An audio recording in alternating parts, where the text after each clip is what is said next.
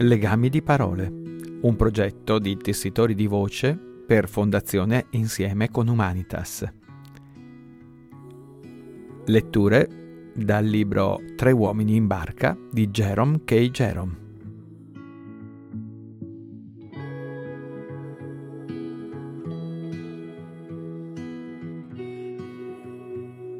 Tre uomini in barca, capitolo quattordicesimo. Dopo pranzo, una brezza ci condusse dolcemente su per il fiume, al di là di Wargrave e di Shiplake. Immersa nella luce sonnacchiosa di un pomeriggio estivo, Wargrave, annidata là ove il fiume forma una curva, offre un quadretto piacevole, uno di quelli che indugiano sulla retina della memoria.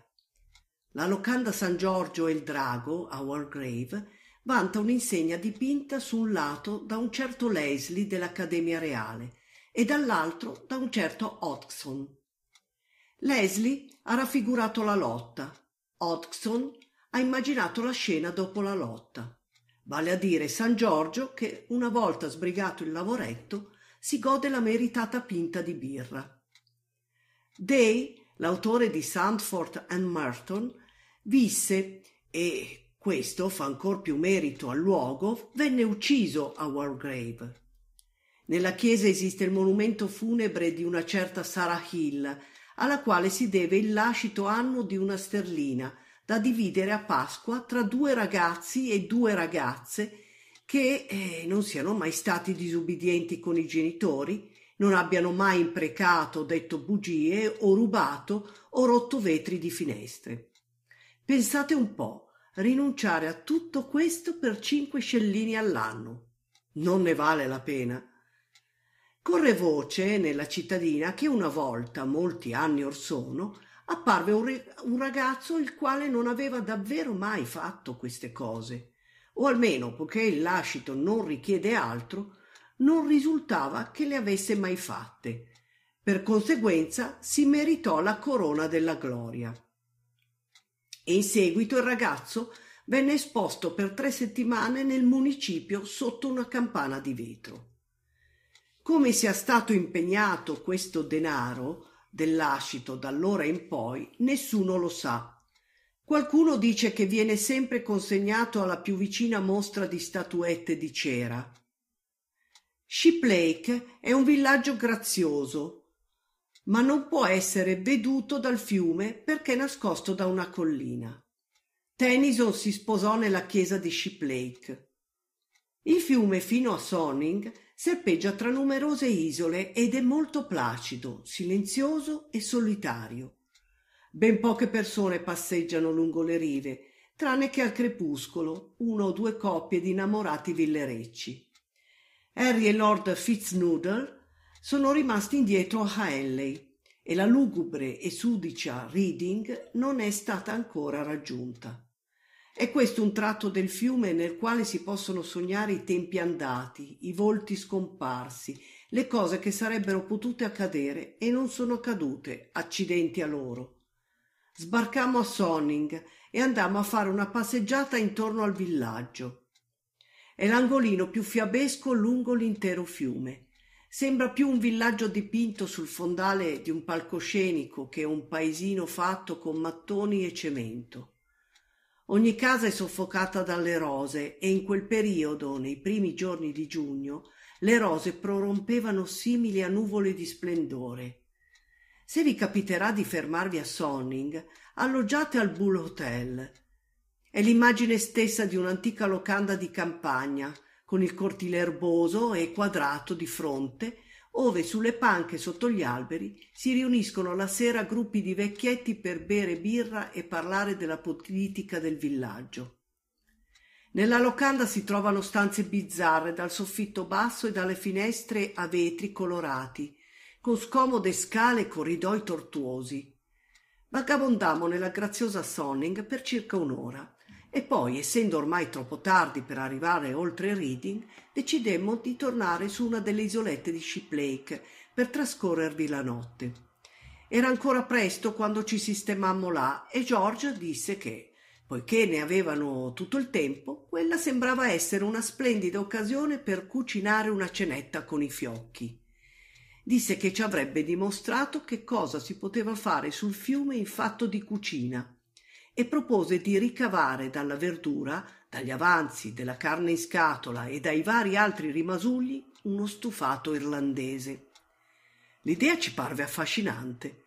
George raccolse legna e accese il fuoco mentre Harris e io cominciavamo, cominciavamo a sbucciare le patate. Non avrei mai creduto che sbucciare patate fosse un'impresa così ardua. Il compito risultò essere uno dei più difficili nei quali mi fossi mai impegnato. Cominciamo allegramente, si potrebbe quasi dire scherzosamente, ma la nostra allegria scomparve una volta sbucciata la prima patata. Quanto più sbucciavamo, tanto più buccia sembrava restarvi su. Quando l'avemmo tolta tutta, compreso ogni piccolo bitorzolo, della patata non rimaneva più niente, o almeno niente che valesse la pena prendere in considerazione. George si avvicinò a me e diede un'occhiata alla mia patata. Era ridotta alle dimensioni di un pisello. Oh, così non va. Le state sprecando. Dovete raschiarle, ci consigliò. E così le raschiammo e risultò essere un lavoro ancor più faticoso che sbucciarle. Hanno una forma talmente straordinaria le patate, tutte bitorzoli e verruche e cavità. Lavorammo ininterrottamente per 25 minuti e riuscimmo a raschiare quattro patate.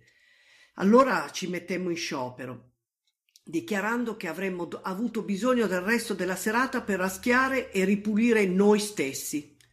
Non ho mai visto niente di più efficace della raschiatura di patate per ridurre un uomo a un disastro in fatto di sporcizia. Riusciva difficile credere che la sostanza raschiata de- dalla quale Harris e io eravamo quasi sommersi e soffocati provenisse da quattro sole patate. Ciò dimostra quanto si possa ottenere con la parsimonia e la cautela. Giorgio disse che era assurdo mettere quattro sole patate in uno stufato irlandese e pertanto ne lavammo un'altra mezza dozzina o più e le mettemmo nella pentola senza sbucciarle.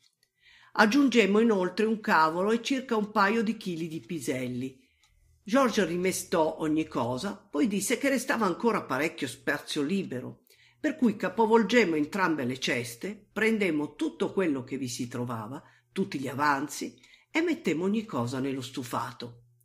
Restavano ancora mezzo pasticcio di carne di maiale e un pezzo di pancetta bollita fredda, che aggiungemmo al resto. Poi George trovò un mezzo barattolo di salmone e vuotò anche quello nella pentola. Disse che era quello il vantaggio dello stufato irlandese, consentiva di sbarazzarsi di un sacco di avanzi. Io scovai un paio d'uova che si erano screpolate, le mettemmo nello stufato. Giorgio disse infatti che avrebbero ispessito il sugo. Non ricordo adesso gli altri ingredienti, ma so che nulla andò perduto e rammento che Montmorency, il quale aveva seguito con grande interesse questi preparativi, si allontanò in ultimo con un'aria seria e riflessiva e quando tornò, pochi minuti dopo, aveva in bocca un topo morto che evidentemente intendeva offrirci quale suo contributo alla cena non so se con intenzioni sarcastiche o con il desiderio sincero di rendersi utile. Discutemmo per stabilire se il topo dovesse finire o meno nello stufato. Harris disse che secondo lui, mescolato a tutto il resto, sarebbe stato ottimo e che ogni piccola cosa giovava. Ma Giorgia si richiamò ai precedenti. Non aveva mai sentito parlare, dichiarò, di topi di fogna nello stufato irlandese. Preferiva stare sul sicuro e non azzardare esperimenti. Harris disse: Se non si prova mai niente di nuovo, in quel modo si può stabilire com'è. Sono gli uomini come te a ostacolare il progresso del mondo. Pensa a chi mise alla prova per primo le salsicce tedesche. Ebbe un successo enorme quello stufato irlandese. Credo di non aver mai gustato un pasto più di così. Lo stufato aveva un sapore nuovo e piccante, il palato si stanca delle solite cose sempre uguali. Ed ecco invece un piatto dall'aroma originale, il cui sapore non somigliava ad, ad un, alcun'altra cosa al mondo. Per giunta era nutriente. Come ebbe a dire George, conteneva soltanto roba buona. Le patate e i piselli potevano anche essere un pochino meno al dente, ma disponevamo tutti di ottimi molari, per cui la cosa non rivestì molta importanza. Quanto al sugo, era un poema, un po' troppo pesante forse per chi fosse stato debole, debole di stomaco, ma nutriente. Terminammo con il tè e una crostata alle ciliegie. Al momento del tè, Montmorency si batté con il bricco e risultò perdente. Durante tutto il viaggio aveva manifestato un'intensa curiosità per quanto concerneva il bricco del tè. Se ne stava seduto e lo osservava mentre bolliva con un'espressione interdetta e ogni tanto tentava di provocarlo ringhiando. Quando il bricco cominciava a gorgogliare e a emettere vapore, Montmorency riteneva che tutto ciò costituisse una sfida e avrebbe voluto battersi. Solo che, giusto in quel momento, qualcun altro si precipitava sempre a sottrargli la preda, prima che lui avesse potuto azzannarla. Ma quel giorno aveva deciso di anticipare la mossa al primo suono emesso dal bricco del tè, balzò in piedi ringhiando e avanzò verso di esso con un atteggiamento minaccioso. Si trattava di un piccolo bricco del tè, ma era coraggiosissimo e gli soffiò e gli sputò contro. Ah, così! ringhiò Montmorency, scoprendo i denti. Ti insegnerò io a essere sfrontato con un cane rispettabile che sgobba duramente. Tu, miserabile, farabutto, sudicio e dal lungo becco, ora vedrai. E si avventò contro il povero piccolo bricco e ne azzannò il beccuccio. Allora, nel silenzio della sera, dilagò un guaito da far gelare il sangue nelle vene e Montmorency, balzato fuori dalla barca, fece per tre volte una passeggiata igienica intorno all'isola alla velocità di 60 km orari, fermandosi di quando in quando per affondare il muso in un po' di fango freddo.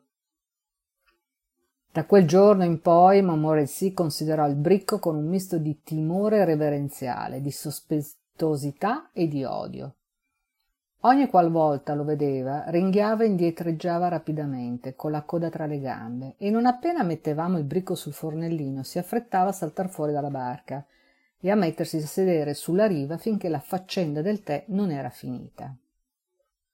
George, dopo cena, tirò fuori il banjo perché voleva suonarlo, ma Harris si oppose. Disse che aveva il mal di capo e non si sentiva forte abbastanza per resistere. George riteneva che invece la musica gli avrebbe giovato. Non di rado disse la musica calmava i nervi e faceva passare il mal di testa. E pizzicò due o tre note, tanto per dimostrare a Harris quale era l'effetto. Harris disse che preferiva il mal di testa. Fino a oggi George non ha imparato a suonare il banjo, è sempre stato troppo scoraggiato da tutti. Tentò per due o tre sere, mentre ci trovavamo sul fiume, di fare un po' di pratica, ma senza mai riuscirvi. Il linguaggio di cui si serviva Harris era tale da snervare un uomo. Si aggiunga a ciò il fatto che Montmorency, si metteva a sedere e ululava ininterrottamente finché la musica non cessava. Questo significava porre il povero musicista in una condizione di inferiorità. Si può sapere perché ulula in questo modo mentre sto suonando? esclamava George indignato prendendolo di mira con una scarpa. E tu perché suoni in questo modo mentre Montmorency sta ululando? ribatteva Harris, afferrando al volo la scarpa. Lascialo in pace, non può fare a meno di ululare quel povero cane. Ha molto orecchio e sono le tue stonature a farlo ululare. Pertanto George decise di rimandare lo studio del banjo a quando sarebbe tornato a casa. Ma anche là non ebbe molte possibilità di continuare. La signora P saliva in camera di George per dire che era spiacentissima, a lei piaceva ascoltarlo, ma la signora del piano di sopra era in stato interessante e il medico temeva che quei suoni potessero nuocere al bambino. George tentò allora di portar fuori il banjo a notte alta e di andare a esercitarsi nella piazza, ma gli abitanti si rivolsero alla polizia protestando e una notte alcuni poliziotti lo sorvegliarono e lo colsero in fragrante. Le prove contro di lui erano incontestabili. Venne condannato a sei mesi di silenzio. In seguito egli parve aver perduto l'entusiasmo, fece uno o due deboli tentativi di ricominciare una volta scaduti sei mesi, ma doveva sempre battersi contro la stessa freddezza, contro la stessa assenza di comprensione da parte del mondo. Dopo qualche tempo, perduta ogni speranza, pubblicò un annuncio offrendo in vendita lo strumento con un enorme sconto. Il proprietario, non potendo più servirsi dello strumento, e comincia a imparare invece giochi di prestigio con le carte. Deve essere una fatica scoraggiante imparare a suonare uno strumento musicale. Vien fatto di pensare che la società, nel suo stesso interesse, dovrebbe far tutto il possibile per aiutare un uomo a padroneggiare qualche strumento. Ma non è così. Conobbi un giovanotto una volta che imparava a suonare la zampogna. Ebbene, vi stupireste se sapeste contro quante opposizioni doveva lottare. Figurarsi, nemmeno dagli appartenenti della sua stessa famiglia riceveva quello che viene detto incoraggiamento attivo. Il padre di lui fu assolutamente contrario alla cosa sin dall'inizio e ne parlava con la massima insensibilità. Il mio amico adottò l'abitudine di alzarsi presto al mattino per esercitarsi, ma dovette rinunciare a causa della sorella. Ella aveva tendenze alquanto religiose e disse che le sembrava una cosa orribilmente empia incominciare la giornata in quel modo. Lui rimase allora alzato di notte e suonò dopo che tutti i componenti della famiglia si erano coricati, ma anche questo risultò impossibile in quanto procurava una brutta nomea alla casa. Infatti la gente che rientrava tardi si soffermava fuori in ascolto e poi la mattina dopo faceva sapere in tutta la città che un tremendo assassinio doveva essere stato commesso quella notte nella casa del signor Jefferson e descriveva come avesse udito gli urli della vittima, nonché le brutali bestemmie e imprecazioni dell'assassino, seguite da invocazioni di misericordia e infine dall'ultimo rantolo del cadavere. Così gli consentivano di esercitarsi durante il giorno, nella cucina in fondo alla casa, con tutte le porte chiuse. Ma i passaggi più riusciti arrivavano fino al salotto, nonostante queste precauzioni, e commuovevano la madre di lui fino alle lacrime. Ella diceva che le ricordavano il suo povero padre, che era stato inghiottito da un pesce cane, pover'uomo, mentre faceva il bagno al largo della costa della Nuova Guinea. Quale rapporto vi fosse tra questo e la zampogna non seppe mai spiegarlo. Costruirono allora un piccolo rifugio per il mio amico in fondo al giardino, a circa un quattrocento metri dalla casa, e lo constrinsero a portare là lo strumento quando voleva studiare ma a volte capitava in casa un visitatore all'oscuro della faccenda e dimenticavano di dirglielo e di metterlo in guardia. Così il poveretto usciva per passeggiare in giardino e all'improvviso giungeva a portata di udito di quella zampogna, senza esservi preparato e senza sapere di che cosa si trattasse. Se era un uomo dai nervi saldi, la cosa si limitava a fargli venire le convulsioni ma di solito le persone la cui resistenza nervosa era soltanto media impazzivano. Vi è, bisogna ammetterlo, un che di molto triste nei primi tentativi di un suonatore dilettante di zamponia. Me ne sono reso conto ascoltando il mio giovane amico. A quanto pare trattasi di uno strumento assai difficile da suonare. Prima di cominciare occorre avere fiato sufficiente per l'intero motivo, o almeno così potei arguire osservando Jefferson. Egli cominciava magnificamente, con una nota selvaggia e piena, una sorta di invito alla battaglia che ti faceva fremere. Ma il suono diventava sempre sempre più smorzato, man mano che lui continuava, e in genere cessava nel bel mezzo dell'ultimo verso della canzone, con un orgoglio, con un gorgoglio e un sibilo.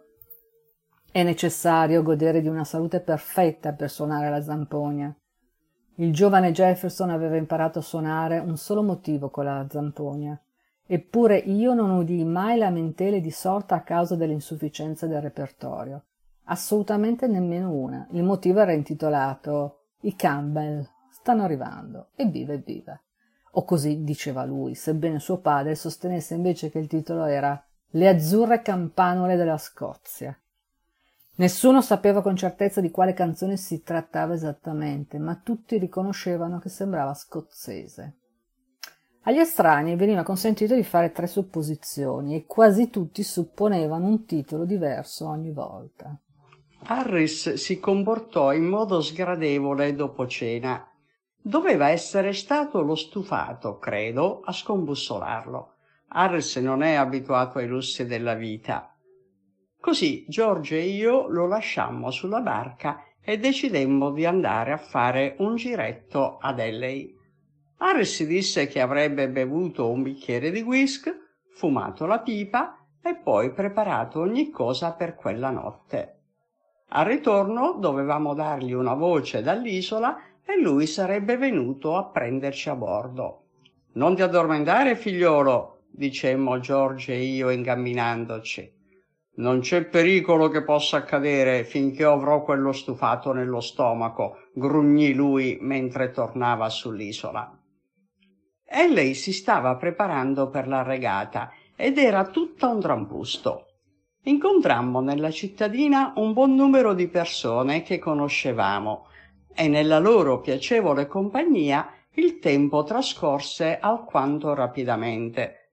Per cui erano quasi le undici quando ci accingemmo a percorrere i sei chilometri e mezzo del tragitto di ritorno a casa. Ormai avevamo finito col considerare come casa nostra la piccola imbarcazione.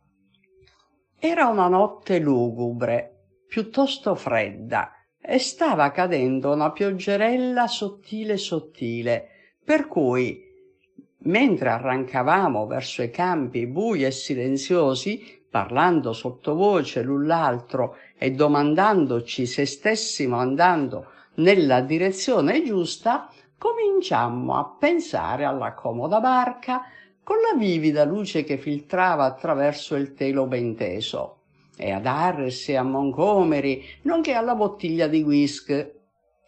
Ci auguravamo di essere già arrivati. Evocammo l'immagine di noi stessi a bordo della barca stanchi e un pochino affamati, del tetro fiume e degli alberi informi, e, simile a una lucciola gigantesca sotto essi, l'immagine della nostra cara, vecchia barca, così intima e calda e allegra. Riuscimmo a vedere noi stessi a cena laggiù, mentre mangiucchiavamo carne fredda e ci passavamo l'un l'altro pezzi di pane riuscimmo a udire il tintinnio allegro dei coltelli, le voci ridenti che colmavano l'intero angusto spazio e traboccavano attraverso l'apertura del telo nella notte. Allora affrettammo il passo per rendere reali queste visioni ad occhi aperti. Finalmente trovammo il sentiero sull'argine e questo ci rese felici perché in precedenza non avevamo saputo con certezza se stavamo andando verso il fiume o se ci stavamo allontanando da esso. E quando uno è stanco e vuole coricarsi, le incertezze di questo genere lo crucciano. Ci lasciammo indietro ci lasciammo indietro Shiplak mentre l'orologio della chiesa batteva la mezzanotte. E allora Giorgi disse cogitabondo Ti ricordi per caso quale fosse l'isola? No, risposi, incominciando a diventare cogitabondo a mia volta. Non me lo ricordo proprio. Quante isole ci sono? Soltanto quattro, rispose Giorgi. Ma andrà tutto bene se lui sarà sveglio. E se non fosse? domandai ma respingemmo questa possibilità. Chiamammo a gran voce una volta giunti di fronte alla prima isola, ma non vi fu alcuna risposta. Pertanto passammo alla seconda e provammo anche lì ottenendo lo stesso risultato. Oh, ora ricordo, disse Giorgi, era la terza. Corremmo speranzosi verso la terza isoletta e chiamammo. Nessuna risposta.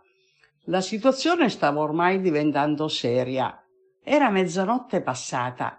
Gli alberghi a Shiplak e ad Elley dovevano essere pieni zeppi. Né potevamo andare in giro a destare proprietari di villini e di case nel cuore della notte per sapere se avessero stanze da affittare. George propose di tornare ad Elley e di aggredire un poliziotto. In questo modo ci saremmo procurati l'alloggio per quella notte al posto di polizia. Ma poi seguì la riflessione. E se si limitasse a renderci pan per focaccia? E se non volesse arrestarci? Non potevamo trascorrere l'intera notte facendo a pugni con i poliziotti. A parte questo, non volevamo esagerare e beccarci sei mesi. Disperati provammo di fronte a quella che sembrava essere, nelle tenebre, la quarta isola. Ma anche lì non avemmo successo. Stava piovendo abbondantemente adesso e la pioggia aveva tutta l'aria di volere continuare. Eravamo bagnati fino alle ossa, gelati e infelici. Cominciavamo a domandarci se davvero esistessero soltanto quattro isole o se ce ne fossero di più o addirittura se ci trovassimo in prossimità delle isole oppure ad almeno un paio di chilometri dal punto in cui saremmo dovute essere o persino nel tratto sbagliato del fiume. Tutto sembrava così strano e diverso nell'oscurità. Cominciamo a renderci conto delle sofferenze dei bimbetti smarriti nel bosco. Proprio quando avevamo perso ormai quasi ogni speranza, sì, so bene che sembra questo, in questo momento che accade qualcosa nei romanzi e nei racconti, ma non posso farci niente. Ho deciso, cominciando a scrivere questo libro, di essere assolutamente sincero e pertanto lo sarò, anche a costo di servirmi di frasi trite. La cosa accadde quando avevamo perso ormai ogni speranza e pertanto devo dirlo. Avevamo dunque perso ogni speranza quando, all'improvviso, un po' più in basso rispetto a noi, scorsi una sorta di strano e misterioso bagliore baluginare tra gli alberi sulla riva opposta. Per un attimo pensai ai fantasmi, era una luce talmente vaga e misteriosa. Un momento dopo mi balenò nella mente l'idea che poteva trattarsi della nostra barca. E allora lanciai al di là dell'acqua un urlo tale che parve far sobbalzare la notte stessa nel suo giaciglio. Aspettammo, trattenendo il respiro, per un minuto e poi, oh musica quanto mai divina delle tenebre, udimmo in risposta il latrato di Montmorency. Urlammo a più non posso, quanto bastava per destare i sette dormienti, anche se personalmente non sono mai riuscito a capire perché mai dovrebbe occorrere più strepito per destare sette individui addormentati di quanto ce ne voglia per uno solo. E dopo quella che parve un'ora, ma dovettero essere in realtà, presumo, circa cinque minuti, vedemmo la barca illuminata scivolare adagio verso di noi nell'oscurità e udimmo la voce sonnacchiosa di Harris domandarci dove fossimo. V'era in Harris un qualcosa di inspiegabilmente strano, qualcosa di più della mera e comune stanchezza. Egli accostò la barca a un tratto dell'argine dal quale ci sarebbe stato del tutto impossibile salire a bordo e immediatamente dopo si addormentò occorse una quantità immensa di grida e di urlacci per svegliarlo di nuovo e per farlo in qualche modo ragionare, ma in ultimo vi riuscimmo e potemmo balzare sulla nostra barca. Harris aveva un'aria triste, notammo salendo a bordo. Faceva pensare a un uomo passato attraverso un mare di guai. Gli domandammo allora se fosse accaduto qualcosa e lui rispose I cigni. A quanto parve ci eravamo ormeggiati in prossimità di Cigni e non appena allontanatici George e io, la femmina aveva cominciato a fare il diavolo a quattro. Harris era riuscito a respingerla, ma lei, allontanatasi, aveva fatto intervenire anche il compagno. Harris era stato costretto a sostenere una vera e propria battaglia contro quei due cigni, ma il coraggio e l'abilità avevano avuto la meglio in ultimo con la conseguente sconfitta degli uccelli. Mezz'ora dopo, tuttavia, erano tornati insieme ad altri diciotto cigni. Doveva essere stata una lotta epica e paurosa, stando a quel che riuscimmo ad arguire dal racconto di Harris. I cigni avevano tentato di trascinare lui e Montmorency giù dalla barca per poi affogarli, e lui si era difeso come un eroe per ben quattro ore, ferendo a morte tutti i nemici. Quanti cigni hai detto che c'erano? domandò George. Trentadue, rispose Harris sonnacchiosamente. Appena un momento fa hai detto diciotto, osservò George. No, non è vero, grugnì Harris. Ho detto dodici. Credi che non sappia contare? Non riuscimmo mai a scoprire quale fosse la verità per quanto concerneva i cigni. La mattina dopo interrogammo Harris a riguardo e lui disse Quali cigni? E parve ritenere che George e io avessimo sognato. Oh, quanto fu delizioso ritrovarsi al sicuro sulla barca dopo tutti i nostri cimenti e le nostre paure. Divorammo una lauta cena, George e io, e in seguito avremmo bevuto un bicchierino se fossimo riusciti a trovare il whisky, ma non vi riuscimmo. Interrogammo Harris per stabilire che cosa ne avesse fatto. Lui però sembrava non capire che cosa intendessimo con whisky, né addirittura di che cosa stessimo parlando. Montmorency aveva l'aria di saperne qualcosa, ma non disse niente. Dormii bene quella notte e avrei dormito ancor meglio se non fosse stato per Harris. Ricordo vagamente che venni destato almeno una dozzina di volte da Harris, il quale vagava qua e là per la barca con la lanterna cercando i suoi vestiti. Parve crucciarsi, a causa dei vestiti, per tutta la notte in due occasioni tirò giù dal giaciglio George e me per vedere se non ci fossimo coricati sui suoi calzoni. La seconda volta George andò su tutte le furie. A che diavolo ti servono i calzoni nel cuore della notte? sbraitò indignato. Perché non ti corichi e non ti decidi a dormire? Trovai Harris in preda all'agitazione quando venni destato di nuovo, perché non riusciva a scovare i calzini e l'ultimo mio nebuloso ricordo è di essermi girato sul fianco e di aver udito Harris bofonchiare qualcosa, dicendo quanto era straordinario il fatto che il suo ombrello fosse andato a cacciarsi chissà dove.